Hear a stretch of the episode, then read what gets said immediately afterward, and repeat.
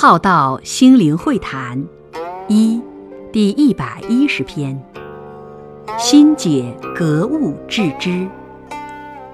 格物致知，我并非用一般的角度来解释，而用六祖禅宗之解。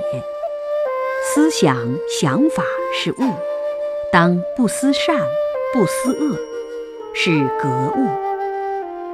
当下无我，则神性现，菩提般若智慧就彰显，是致知。悟者想法也，知者菩提般若智也。